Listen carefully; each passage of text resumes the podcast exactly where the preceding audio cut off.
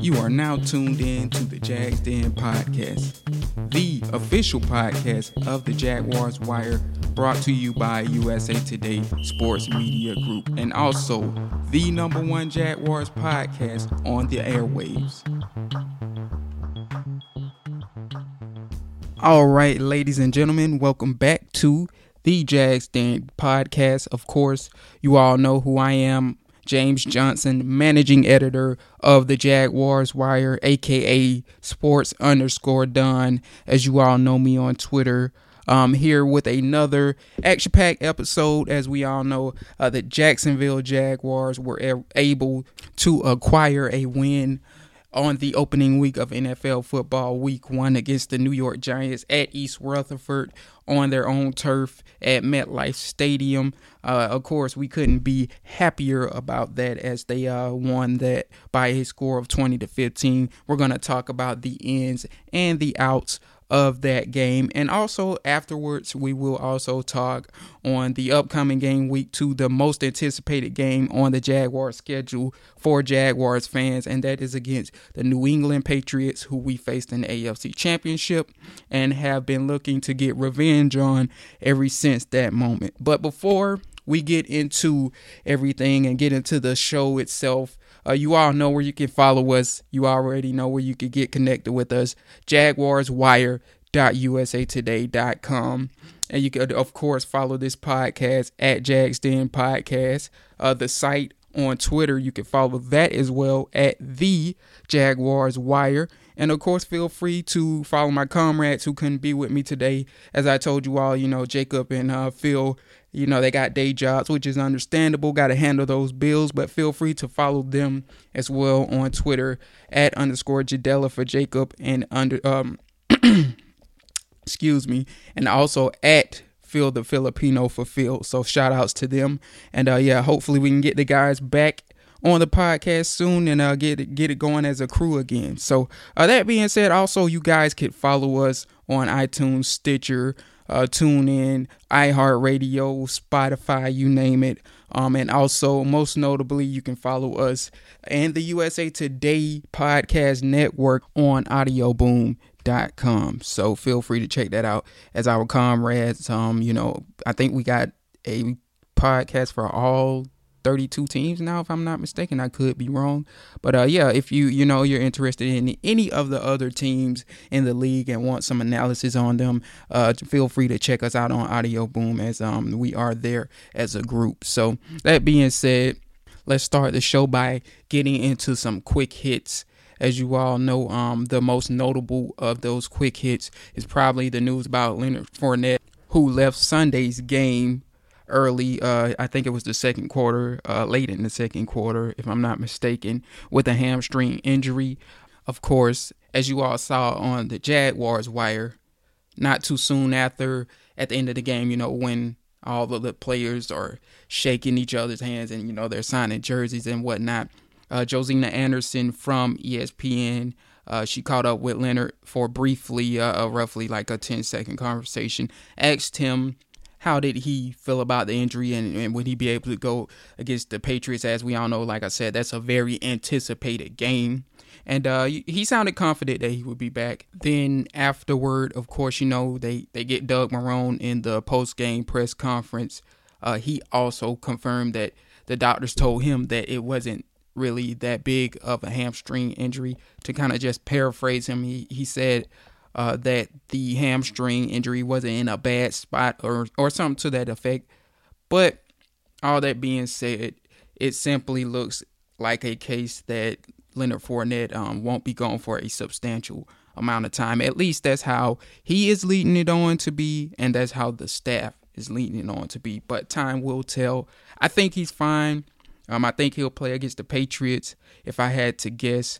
Uh, but again, I'm no doctor or, or nothing like that or a trainer, and we'll monitor that throughout the week, of course, on the Jaguars Wire with our injury reports on Wednesday, Thursday, and Friday. As for the other big injury that was notable, and we, this is one that we didn't hear about until like after the game on Monday, as one of the Jaguars beat reporters, I forgot who it was, reported that rookie linebacker Leon Jacobs, who was starting in his first regular season game, uh, was seen in a boot on his left leg, I think it was.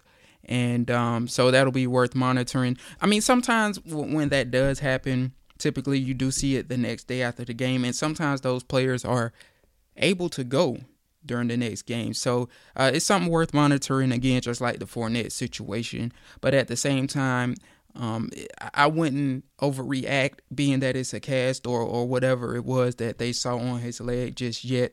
Um, we didn't even see the injury happen on the field, so it's kind of hard to judge exactly what happened. But again, it's just something that we should monitor throughout the week, um, as he he very well could play. Uh, we don't know at this point, but he very well could play against the New England Patriots, um, because as I said, you know, we're going to need the whole squad and all of the starters to beat them as the AFC champions. So those were the only injuries uh, or notable injuries worth reporting. Tomorrow, of course, like I said, we're going to have the injury report up on Wednesday, and and um, we can kind of further judge, you know, uh, who got hurt and who left the game um, injured and whatnot, and, and kind of gauge or, or, or begin to gauge who will be able to play and who won't be able to play. That said, um, on to the next topic or the next quick hit. Um, Dante Fowler Jr. is back. Uh, served his week suspension against the New York Giants, and uh, now he will be able to go against the New England Patriots, who he actually uh, had a good game against um, in the AFC Championship. Got two sacks that game against Nate Solder, um, who actually Yannick Ngakoue beat up on this week, this Sunday at MetLife Stadium. Now he's a Giant. So uh, that that was fun to see, we're going to talk about that later. So I digress from my point. Dante Fowler is back though um, to make room for that transaction of him being back. Of course, they had to let somebody go, and that was Michael Bennett, who was one of the surprise. Uh, I guess you could say one of the surprises on the final 53. Uh, though he did have a good preseason. Um, you know, he spent the last two years on IR 2017 and 2016. Um, so that being said, uh, the Jaguars decided to cut ties with him, and um, you know I, it's not overly concerning. Um, they they have plenty of depth or plenty of uh, of defensive linemen, should I say, that can play the three technique or, or the backup three technique behind Malik Jackson. One of those notably being Taven Bryan. of course, uh, rookie, excuse me again, y'all, rookie first round pick uh, of this year, and also um, you know, I, Abry Jones can play it even though, you know, they put him at nose a lot. He could play it because, as you all have seen in the past, they put him on the field with my man Marcell Dareus, who is playing at the nose tackle. So, you know, they, they have options there. Not a big hit to lose Bennett there. Wish him the best, however. And uh, the last quick hit of the day Myles Jack was nominated yesterday. I'm recording this on Tuesday, by the way. Yesterday being Monday, was nominated for AFC Player of the Week. As we all know, he had a phenomenal game. Um, for those of you that have read the Jaguars Wire and saw the game to yourself, uh, 10 tackles, had the pick six, and uh, you know he just balled out you know, in in his debut. Well, I won't call it his debut because he has played middle before, but I guess like this is like his official, his first official full time year as the full time linebacker in the middle. Uh, so he, he he's starting that on the right note. In other words, so uh, that good kudos to him. Um, according to the Jaguars themselves, um, this makes him the third player in Jaguars history to post more than 10 sacks, an interception, and a touchdown in a single game. Uh, the only two others to do that was, of course, his teammates Telvin Smith or his teammate Telvin Smith on the weak side, and also Jags great Mike Peterson, who currently, as we all know, is a coach with the uh, I think it's uh, South Carolina, yeah, the the Gamecocks right now. He's an outside linebackers coach with them. Uh, so shout outs to Mike Pete and uh, hope hope that goes well. Except when they play the Georgia Bulldogs. But uh, otherwise, I hope that goes well uh, up there with Will Muschamp. But I digress from my point. Uh, Myles Jack, AFC Defensive Player, or nominated for it at least, uh, AFC Defensive Player of the Week. Of course, as Jags fans, we couldn't be happier for him to start off on the right note at uh, you know, a position that we hope he'll be prosperous at uh, in the place of Paul Posluszny. So, all that said, now it's time to actually get into the actual part of the show today. Um, as I said, I'm probably not going to hold y'all too long as I did in the last solo pod. Uh, still, we're going to review Sunday's 20 to 15 victory. That feels good to say because it wasn't that long ago it, at least to me, it don't feel like that. You know, the Jaguars were losing season openers and losing a lot of other games in general. So you know, you can never grant it. You know, it wasn't the best win. It wasn't the prettiest win. You can never take winning for granted, especially as Jaguars fans. Uh, couldn't be happier about it. I'm gonna talk on the good, the bad, and the ugly. And I, I guess we, you know, we could start at you know at the most important position on the field. That's the quarterback position, of course uh, Blake Bortles. You know, it, it it's funny with with Blake. Uh, in the beginning of the game, he makes the throw to Keelan, and it, looks like you know he's he's gonna ball out and, and have one of those games that we saw like against the Seattle Seahawks. Uh, and, and, this is not to knock him, but um, uh, that being said, you know, uh, later down the road, as we all know, lost Leonard Fournette. Um, he ultimately finished the game, and I'm talking about Blake Bortles here. 18 of 33 for 176 yards, a touchdown, and an interception. Uh, he was sacked once for eight yards, if I'm not mistaken. Uh, had a overall or a finish with a rating of 67.2. So I mean, not his best performance, and, and certainly not his worst. You know, somewhere in between. Uh, you, of course, you would you would have liked better, but he did what he had to do to get him a win, you know. And and um, one thing I guess we can commend him for, uh, as hard as I am on Blake, is uh, you know when he threw the uh, interception early in the first quarter to uh, my man Jack Rabbit, or, or should I say, um, uh, his name is escaping me here. What what's the cornerback name? Janoris Jenkins. I should know that because he went to the University of Florida.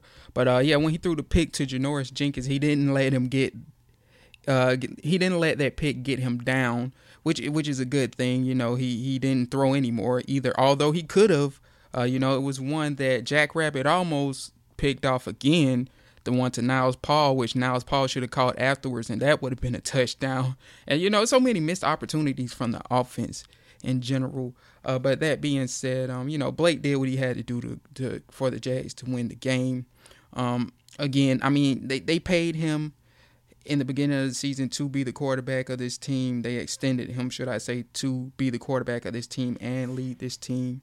And and you would like to see him as at least as a passer do a little better than that. Uh, but but still, nonetheless, it's early in the season. He's always proven to be a guy, a, a more of a rhythm or a momentum type player. So hopefully, um, down the road, he can build upon that and uh, you know, and, and play some better football. Now, I mean, granted, he had to do this without Leonard Fournette, but again, that's what you get paid the big bucks for. So, not gonna uh, knock Blake Bortles. Like I said, uh, he did what he had to do to ultimately get the Jags to win. And we, like I said, we can't take wins for granted as Jaguars fans, and that's all that matters on uh, Blake Bortles' part. So, at the running back position, we already talked about Leonard Fournette, of course. Uh, he he looked great, like I said, when he was in the game. Nine carries, 41 yards. Uh, that was good for a 4.6 average. Uh, so can't be can't complain about that. Um, then the injury occurred in the second quarter, and my man had to come in and, and finish the job. My man T.J. Yeldon, as you all know, me and Phil have long been on the Yeldon Hive. I've said it in the last podcast, said it in plenty of podcasts before. But my man TJ Yeldon comes in and, and, and, gets the job done. Granted, you know, on the stat sheet, you know, it, it doesn't look all that pretty. 14 yards for 51 yards, uh, a 3.6 average. But that isn't telling of uh you know the job he did. Uh, he got the receiving touchdown too, by the way. So you know that that was the first score of the regular season for the Jacksonville Jaguars. And, uh, you know, TJ Yeldon in this game, he just showed that, again, he can do it all for the Jacksonville Jaguars, whether that's block, um, you know, eh, or run between the tackles. Granted, in the second half, he didn't run between the tackles all that well, but that was because, you know, the Giants were stacking the box and executing well, and you know they they they were clogging up those holes. You know, knowing that we were going to run the ball. You know, it, it, we didn't exactly fool them. You know, we were kind of predictable, which I mean, you know what? We'll, we'll actually get into that too.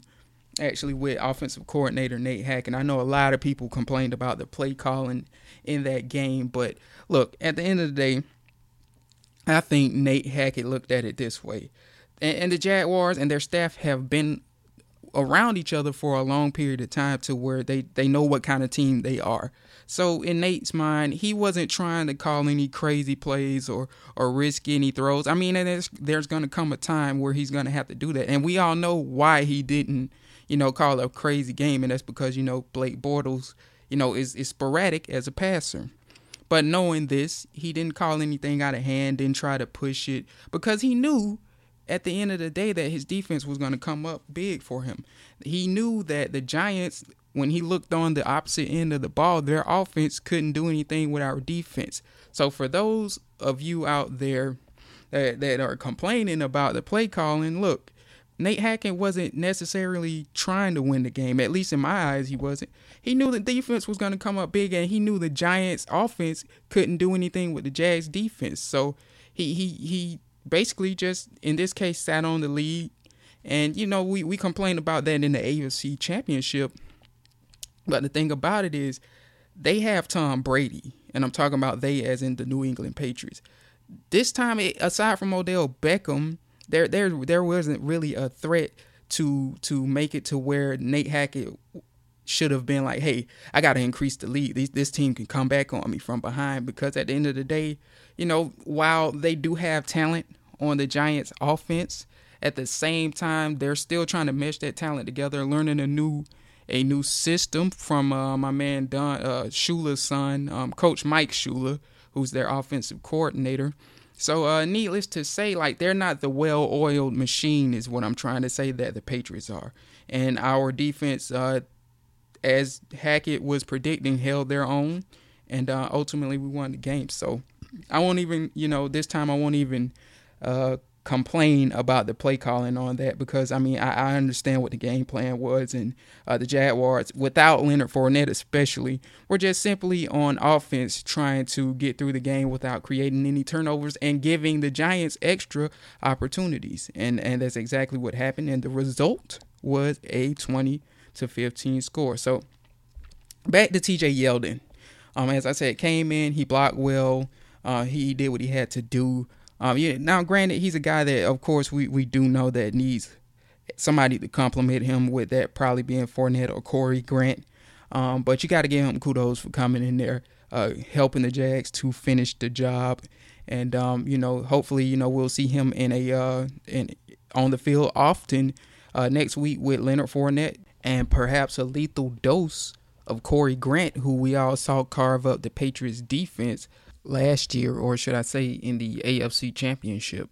Now, granted, one thing that we have to be aware of this time is at least based off week one, the Patriots defense looks a little better. But again, we're going to talk on that later, and I, I kind of digress from my point. So, in terms of um, the receivers, Keelan Cole, of course, led the way, three catches, one of which we already talked about, 54 yards, had a total of four targets. I had an average of 18 uh, yards a carry. Uh, Dede Westbrook wasn't too far behind him. Five catches for 51 yards. Um, had a average of 10.2, and uh, he had a total of six targets, with his longest being, uh, or his longest reception, should I say, being for 20 yards. So uh, you know, the receiving corps now. To get into them, you know they they they weren't targeted a lot, obviously, and they weren't a like a significant part of the game plan. But one thing I did take away from them is when they were called upon, at least, and the ball was thrown to them accurately, uh, they delivered. Especially, I mean, we already talked, as I said, about the first reception by Keelan Cole. But if you look at what Dede Westbrook did, I think it was in the second quarter or whatever, they got a drive going under him where they hit him twice for uh, two big gains. But that that's just telling of what Dede has done, and that's telling of what I've already reported on him in training camp. You know, when the Jags need a big play and a big time throw, you know, Dede has delivered and that showed uh, this week against the Giants. And that's a guy that they need to get more involved in the game plan.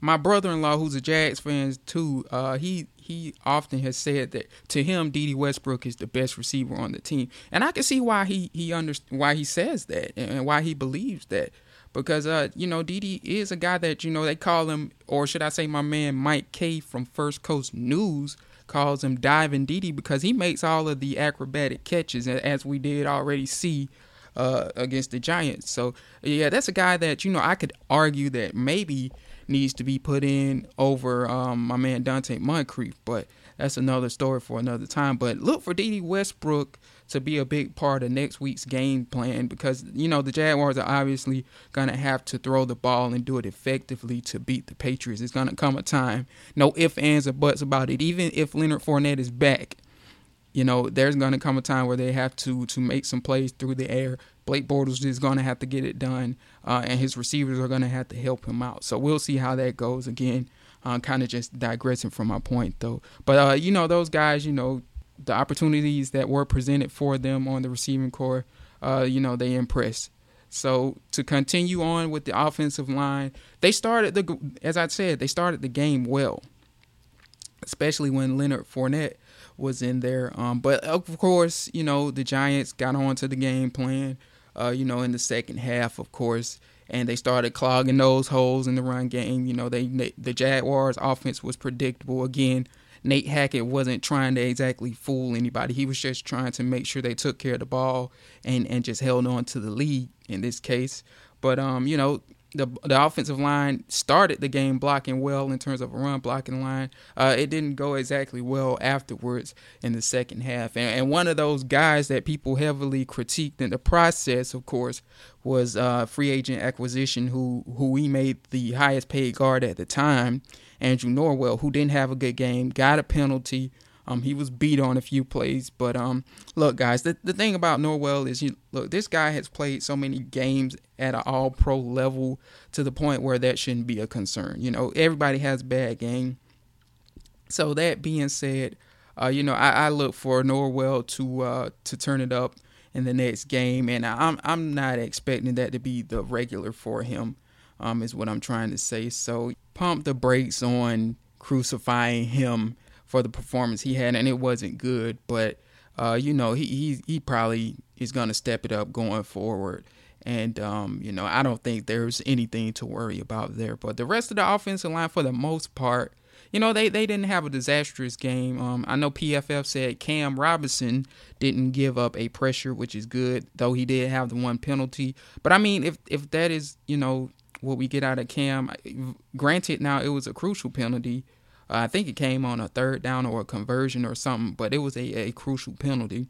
But uh, you know, I'll, I'll take that out of Cam. You know, if he can have a penalty on a a less crucial play, I'll take that out of him. You know, that that basically means based off of what PFF said, uh, he held his end of the bargain in terms of protecting Blake Bortles' blind side. And uh, you know, if he can get the penalties cleaned up and whatnot, then you know I, I think he's gonna have a good season. So we'll we'll monitor that and, and see how he does throughout the season. Um, but you know that that's a, a, impressive feat for him. Though I mean, like, like, the Giants were without Olivier Vernon, didn't really have any marquee pass rushers, but still that kind of does mark improvement for Cam Robinson. So the other guys I didn't, and and this is a good thing. I didn't really notice anything uh, to really critique them about um, you know, Parnell and, and AJ Cann. And, you know, that's especially good for AJ Cann because in years past, I've been able to point out, hey, this guy had a atrocious game.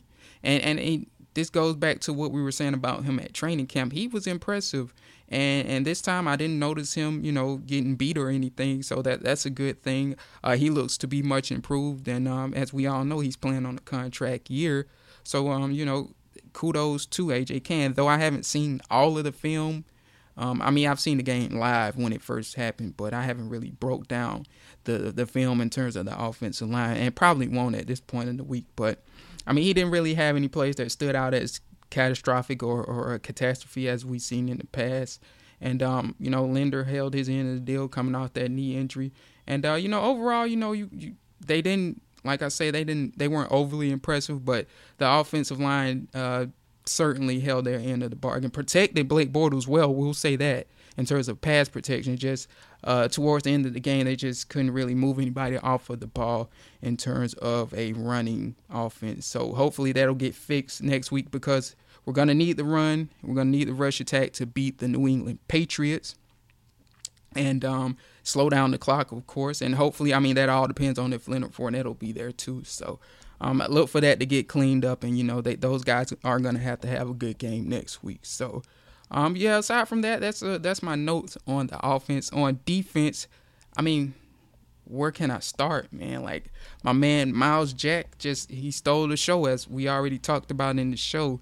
And uh, you know, he was arguably the player of the game, made the play of the game, the pick six from Eli Manning uh, that he took back, and that ultimately is what won the Jags the game. So, uh, you know, he he's the guy that stood out the most, of course. Um, I guess sticking with the linebackers here uh, Telvin Smith, he didn't have his best game, but I mean, this is a guy that you know has played like on an All Pro level, Pro Bowl level for several years.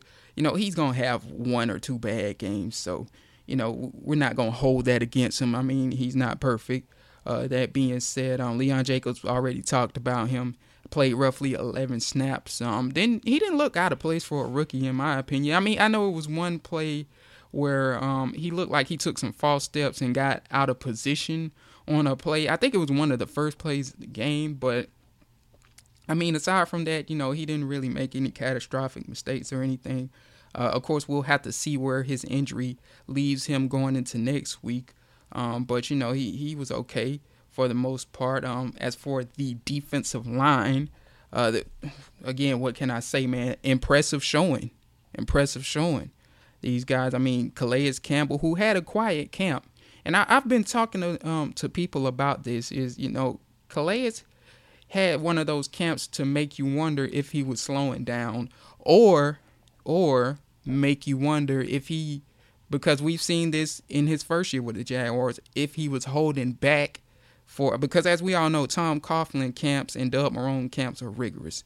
If he was holding back, you know, to be ready for the regular season, and it looks like he was just holding back to be ready for the regular season because he came out there and dominated. Granted, he was going against one of the worst tackles, and Giants fans will, will agree with me on this.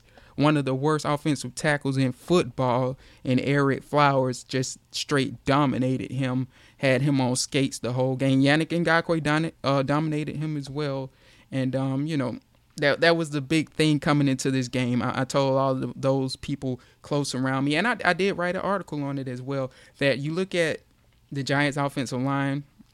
For one, they're a work in progress. For two, they're they're young in some areas, and, and three, they just they got players that aren't good on their offensive line, and the Jaguars' defensive line should have dominated them, and that's exactly what they did, ranging from the interior to the edge. The guys up, Malik Jackson and and Abry Jones and and Marcell Dareus was making plays. So you know, just an all around impressive performance from the defensive line. Can't complain about what they did. As for the secondary, of course there was the uh, big matchup between Jalen Ramsey and Odell Beckham Jr., which, you know, everybody was hyping up heading into the game. But truth be told, it wasn't very much to it.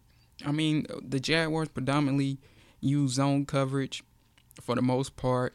And if the video at least, and, and you all have seen the breakdown on jaguarswire.com, and if you haven't, go feel free to uh, please check that out. But based off the video that I saw on NFL.com, which was like a compilation of all of their head to head matchups, Odell only caught five balls on Ramsey when Ramsey was assigned to him, should I say. And also, he got less than 50 yards on him. I think it was like 47 or 48. Um, and, and that was partially due to one of the tackles that Ramsey made on him was for loss in the uh, late late in the second quarter.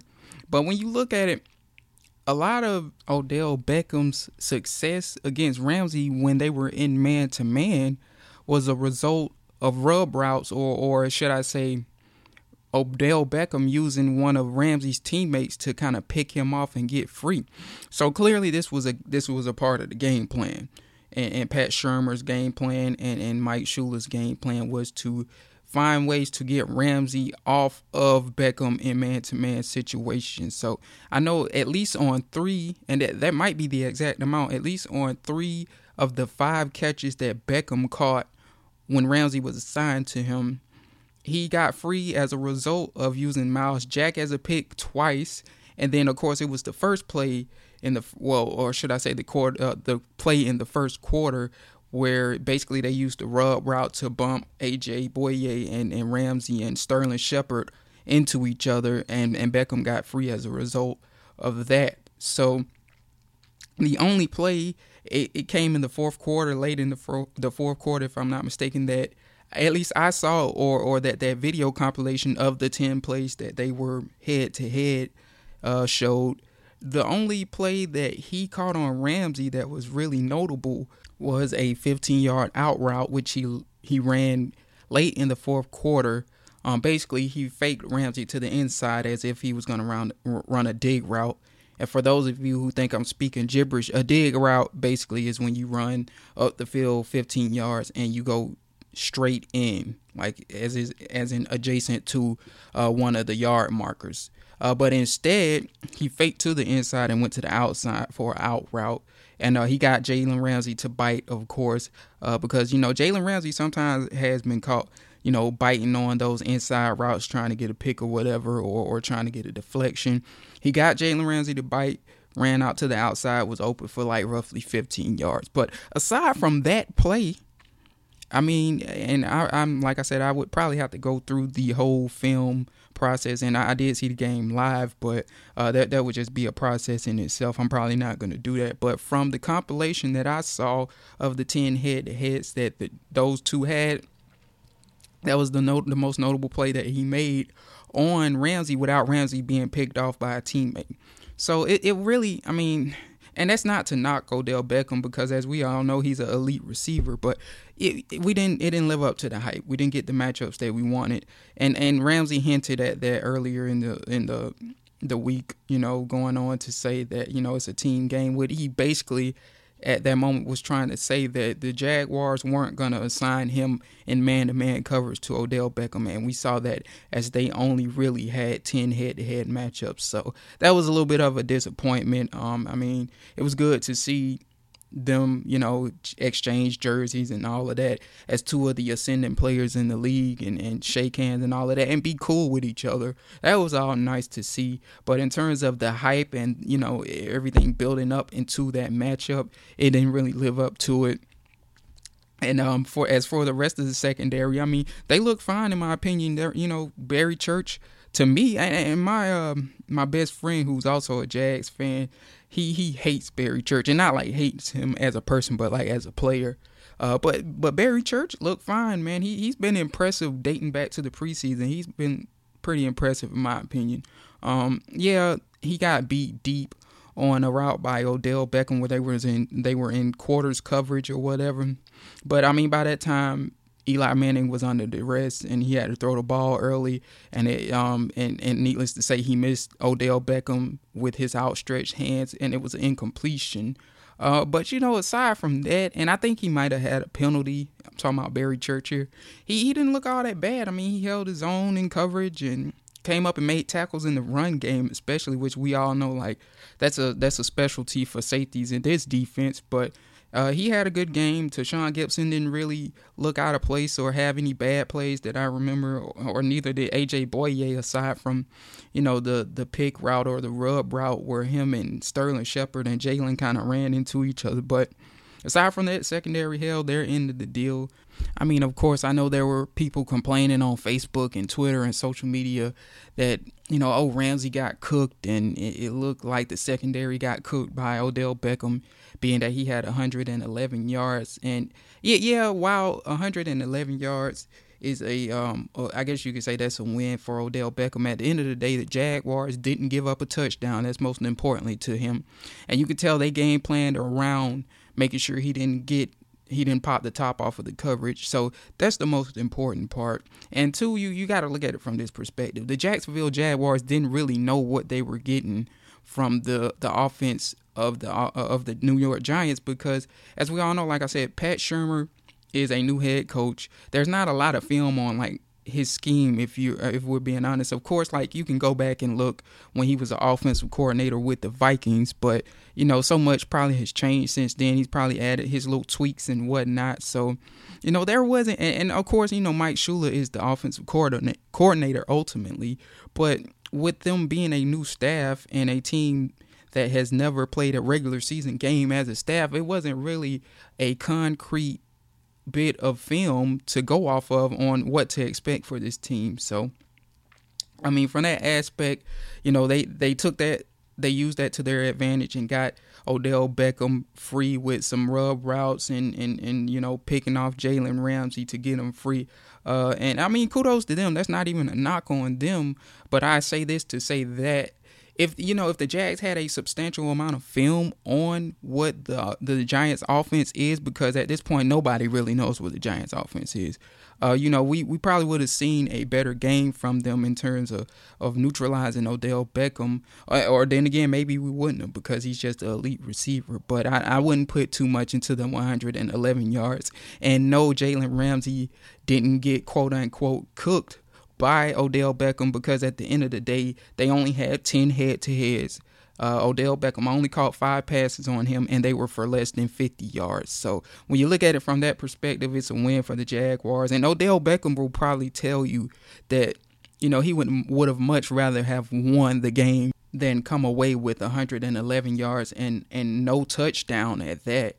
Um, over losing the game. You know, like he would have chose winning over that as a priority. So like at the end of the day, if the Jags won, like what are we really complaining about? Is what I'm saying. So that being said, uh, that that is my review on the actual game itself. Week one got the W. Um, and and you know we, we of course we have to make improvements here there and everywhere but nonetheless a win is a win and you have to live week by week in the NFL so um, on to the New England Patriots week two. Again, as I uh, said, and I'll reiterate, rematch of the AFC Championship.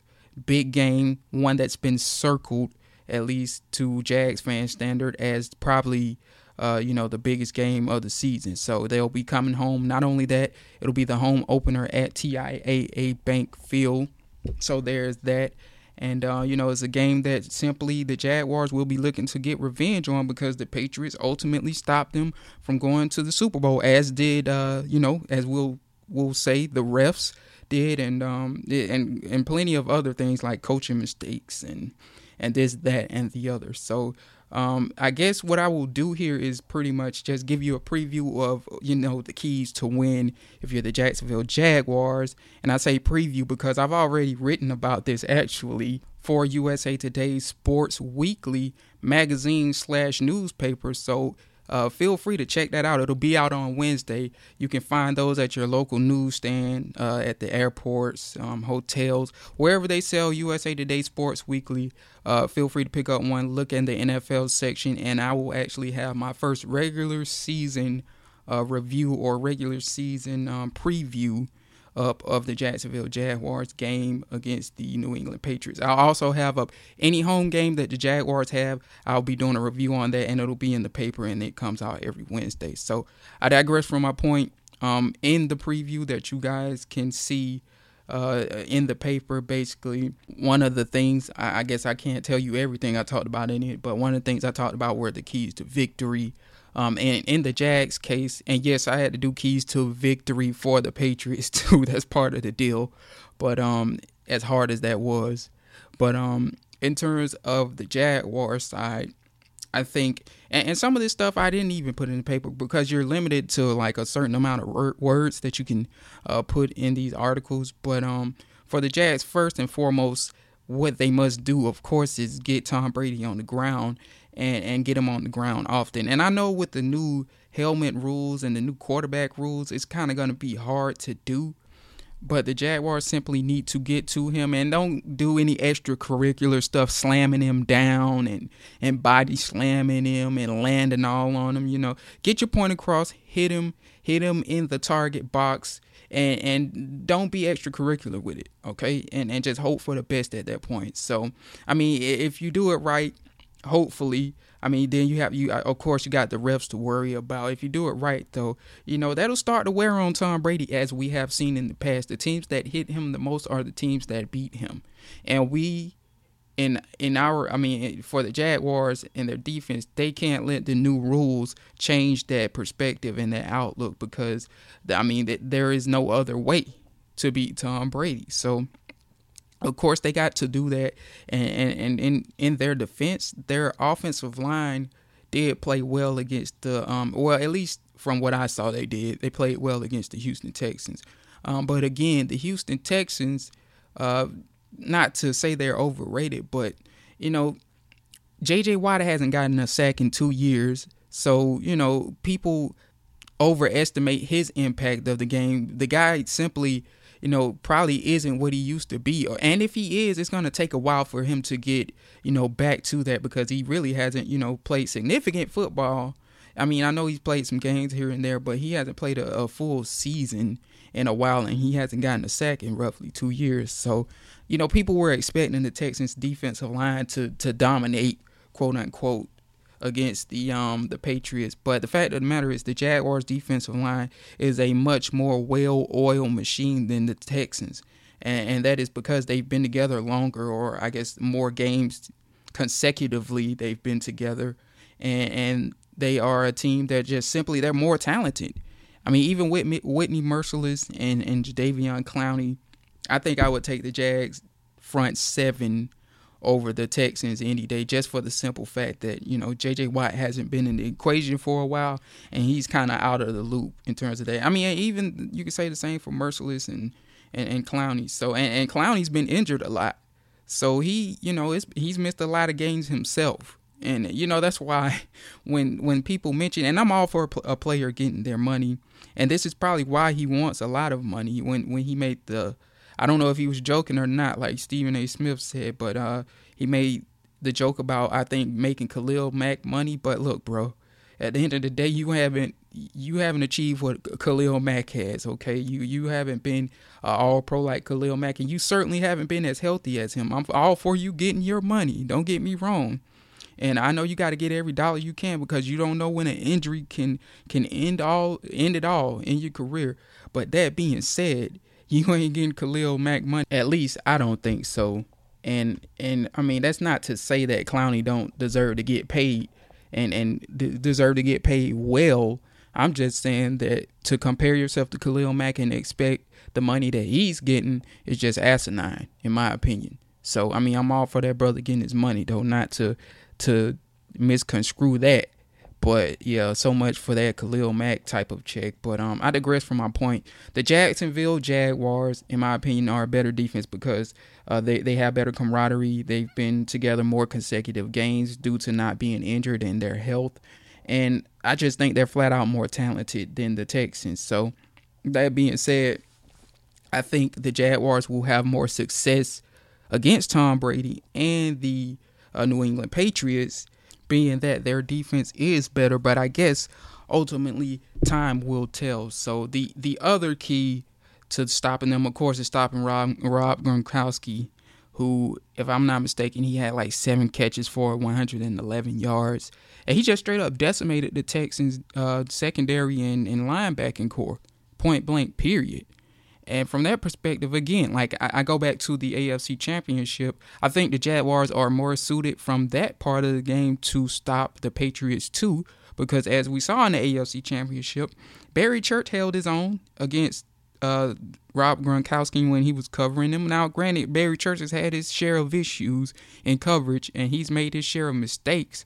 But again, I think people people uh, critique him a little too much because at the end of the day, you're not going to get perfect play out of the strong safety position. You're just not. It's just too hard in today's game. It's a lot of ground to cover, and and it's a lot to ask of a safety that's you know upwards of 220 pounds or 210 pound 210 pounds in today's day and age. And, and the same for goes for free safeties as well. Like with the way the rules are set up to cater to the passing game, it's just simply a lot of ground to cover for safeties these days and a lot of rules that go against them being successful. But again, I mean, I'm kind of digressing from my point. Barry Church was holding his own against my man Rob Gronkowski in the AFC Championship. And of course, he exited that game early, need I say. But in the game, I think Rob only had one to two catches and like three targets or something like that. And they were just, they were minimal catches. And, and like I said, he eventually exited the game, so we don't know how it would have ended. But I mean, the Jaguars have already proven at a at a grand stage, especially that they got the tools to stop Rob Gronkowski, and not to mention they even put Jalen Ramsey on him a time or two, who who held his own against him too. So the Jaguars have some maneuverability to cover Rob Gronkowski as opposed to how the Texans went about things. And don't ask me how the Texans went about things because I didn't look into the game that much. Um, but that being said, I, I, think if you can do those two things, get Brady on the ground and, and constantly harass him and, and beat up on Gronkowski too as well, you can defeat the New England Patriots if the refs allow it to. That, that again, that's another key factor in this because for whatever reason, when when teams play the New England Patriots, you know, it's, it's always a, a play or two that the refs use to save them. Um, but I mean, the things that you can control is getting heat on Brady and, and beating up on Gronkowski and neutralizing him, making sure he doesn't necessarily uh, flourish in the passing game. And the crazy thing about it is Jalen Ramsey did say in uh, GQ magazine that the Jaguar staff did some analysis on Rob, Rob Gronkowski when he was facing like cornerbacks or whatever, and he wasn't nearly as, as successful. And I mean, I think if you know, you have a Jalen Ramsey like player or athlete, which a lot of teams don't on your team, that could very well be true because he has the length, he has the recovery speed, he has the physicality to stick with Rob Gronkowski as if he was a, a strong safety. I mean, and he also has like the the speed and agility. So that being said, you know, you, you have to stop those two. Those are two things that, as a defense, the Jaguars can control that a lot of others can't. And lastly, and, and most importantly, not least, Todd Wash has to call the right plays or the right scheme to beat the New England Patriots. We uh, we seen what happened when you play conservative against them in the AFC Championship and stay in a shell like defense, a cover three like defense. They will come back and they will beat you. Now, granted, the New England Patriots, another key in this is they don't have a elite receiver or a marquee receiver, especially with Julian Edelman being suspended for substance abuse or the substance abuse policy. You know, the Jacksonville Jaguars defensive backs are suited to beat up on the the Patriots receivers in man-to-man coverage. So that's the key here. Like there isn't anybody that should be beating the Jaguars when they line up in man-to-man coverage in terms of their secondary aside from Gronkowski, of course, there isn't a actual receiver that should be able to to win a one on one against AJ Bouye or Ramsey or or, or Tashaun Gipson or Church. And and Todd Wash needs to use that to his advantage this time around. Get out of that conservative crap that you called in the last meeting with them in the AFC Championship and I'm sure Tom Coughlin has been in his ear about this and all of the staff, like how that play, or should I say, how that game was called in general. It wasn't just Wash. The offense did some things schematically that, you know, that you can't do against the Patriots. You can't expect to sit on the lead. As I said earlier, you know, there are teams you can sit on the lead against if you're the offense. This isn't one of those teams. So Todd Wash and Nate Hackett have to call the right scheme, or should I say, have to call the right type of game plan for this to work. Okay, get aggressive with the Patriots. Don't let Tom Brady sit back there and carve you up.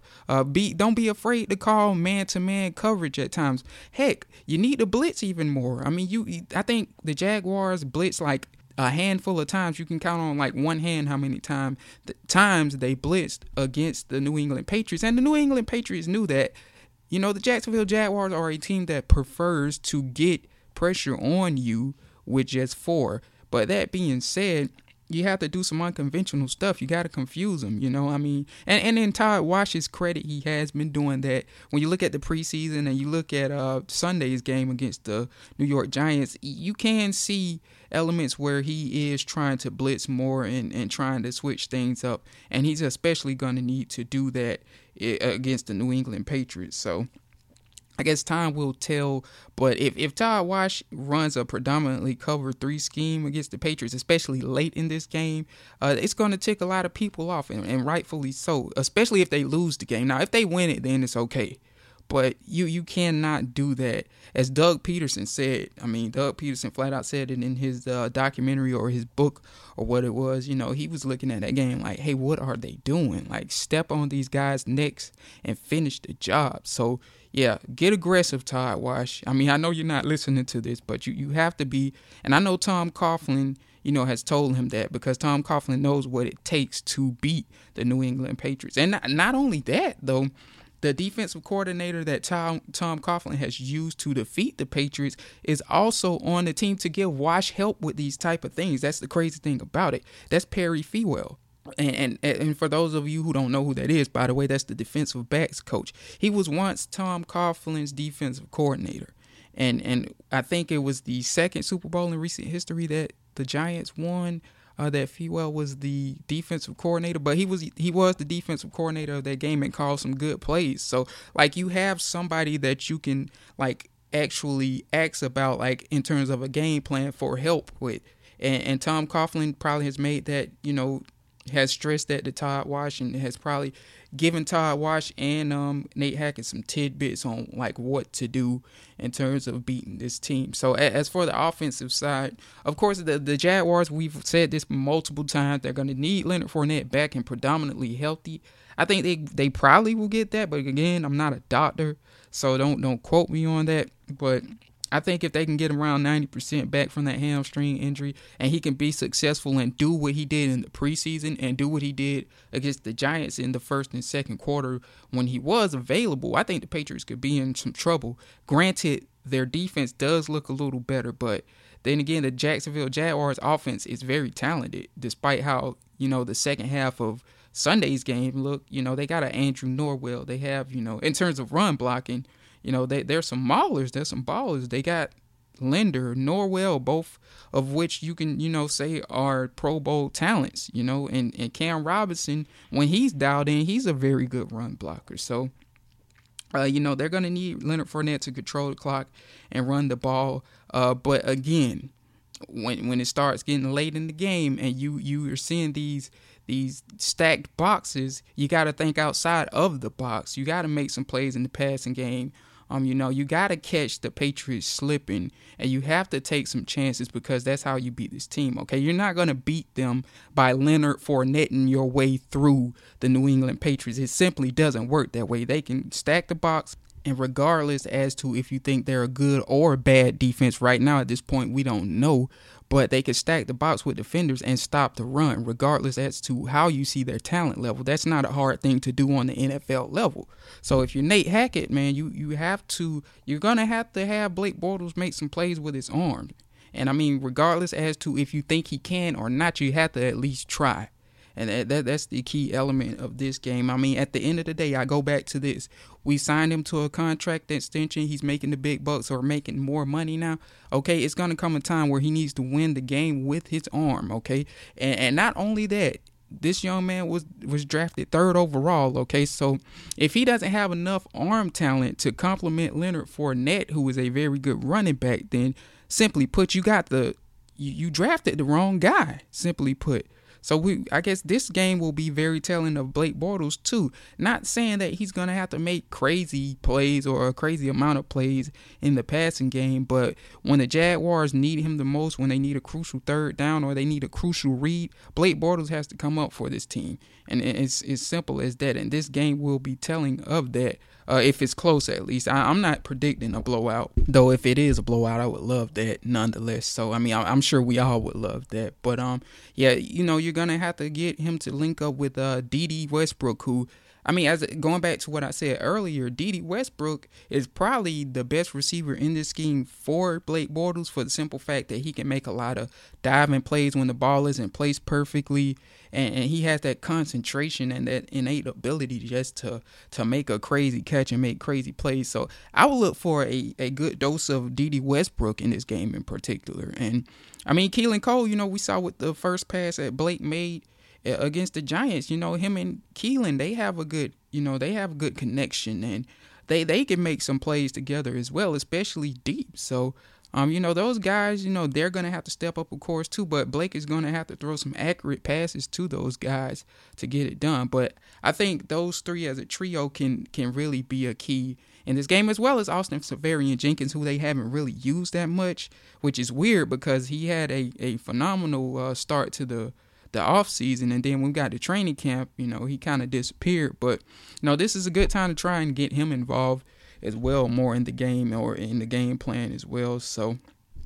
I guess time will tell uh, what exactly the Jaguars do to to defeat the Patriots. Hopefully this time around, but I mean the tools are there uh, in terms of Tom Coughlin and, and Perry Fewell being there to to go back and look back at what needs to be done and what needs to be corrected and the adjustments that need to be made to defeat the Patriots as opposed to what happened in the AFC Championship. So I'm excited for it. I can't wait to uh to for it to happen personally. I might actually go to that game. I don't know, time will tell, but um I, I will be sure to let you all know on that. And um, later in the week, also, I'll probably have on my man Henry McKenna of uh, the Patriots Wire, and I think he's written for like the Boston Globe in the past before, and some some other sites as well. Um, very well informed uh, journalist, and and he runs a great site over there at the Patriots Wire. If you guys need any Patriots news, feel free to check that out patriotswire.usatoday.com. Probably will have him on like tomorrow or Thursday or something where we talk one on one about the Patriots and Jags and um, you know, get some some more analysis out there for you all. So aside from that, you know, that'll pretty much do it for the Jags Den podcast. As I said, I was going to try and keep this one brief. I don't really know where I'm at in terms of a time limit right now because uh, GarageBand is kind of messing up here, but it is being recorded nonetheless. And um, yeah, so in terms of uh, content and, and what to expect going forward in terms of this week, you know, we're going to have, much like last week, um, a lot of insight on the Patriots on our site. And again, if um, you know, you want some some insight from a Patriots perspective or a journalist that uh that covers them, just head on over to patriotswire.com. So yeah, we're gonna have some matchups to watch on Jaguars Wire. Some um, probably some more keys uh, for victory and some X factors for the Jags in, in terms of this game against the Patriots and, and, and much more. So stay tuned for that on the site.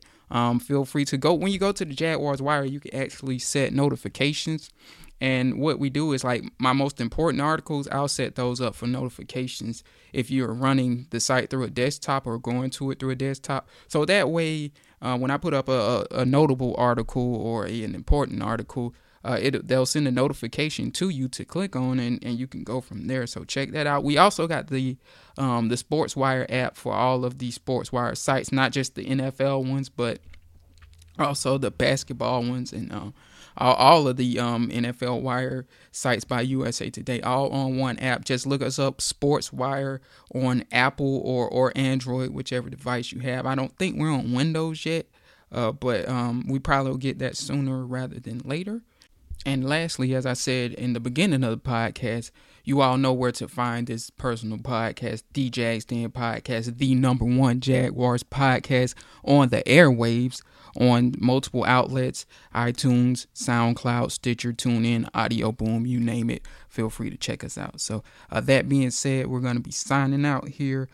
Hopefully, I can get the guys in on another episode. And also, somebody I forgot to shout out in the beginning of the podcast, Jackson Freiberger, who has been helping me out so much and um, has been generously giving us his time, especially on game day. Follow him at Jax Freiberger on um, Twitter as well. Um, also, he's with UGA Wire, so feel free to check out his content there. And uh, that will pretty much do it. So until next time, everybody out there, be safe and go Jags.